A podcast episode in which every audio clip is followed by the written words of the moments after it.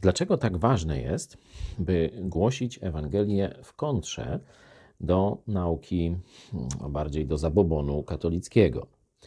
E, chodzi oczywiście o Polskę, bo gdybyśmy głosili Ewangelię gdzieś w dżungli amazońskiej, gdzie nic nie słyszeli o żadnych tam sakramentach, zbawieniu z uczynków i tak dalej, i mówilibyśmy tylko o tym, że Chrystus, Syn Boga, przyszedł na ziemię, umarł za nasze grzechy i tak dalej, to mogłoby to oczywiście być dla tych ludzi e, szokiem, zdziwieniem e, i mogliby e, wtedy zrozumieć, o co chodzi w Ewangelii. Katolik natomiast jest od mm, dziecka, można powiedzieć, obznajomiony z pewnymi, mówię o katolikach starszej daty, bo no, młodzi no to już całkiem inna inszość.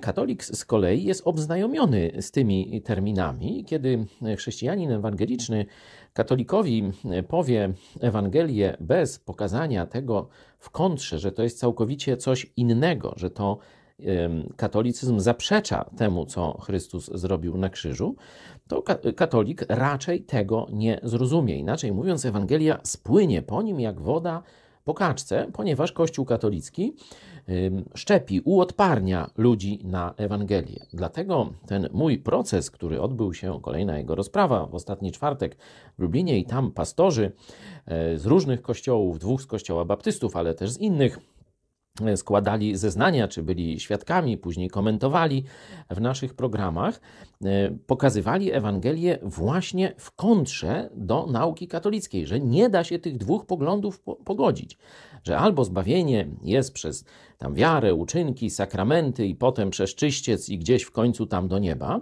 e, albo jest tylko i wyłącznie za to, czy przez to, co Chrystus dwa tysiące lat temu raz na zawsze zrobił na krzyżu Golgoty.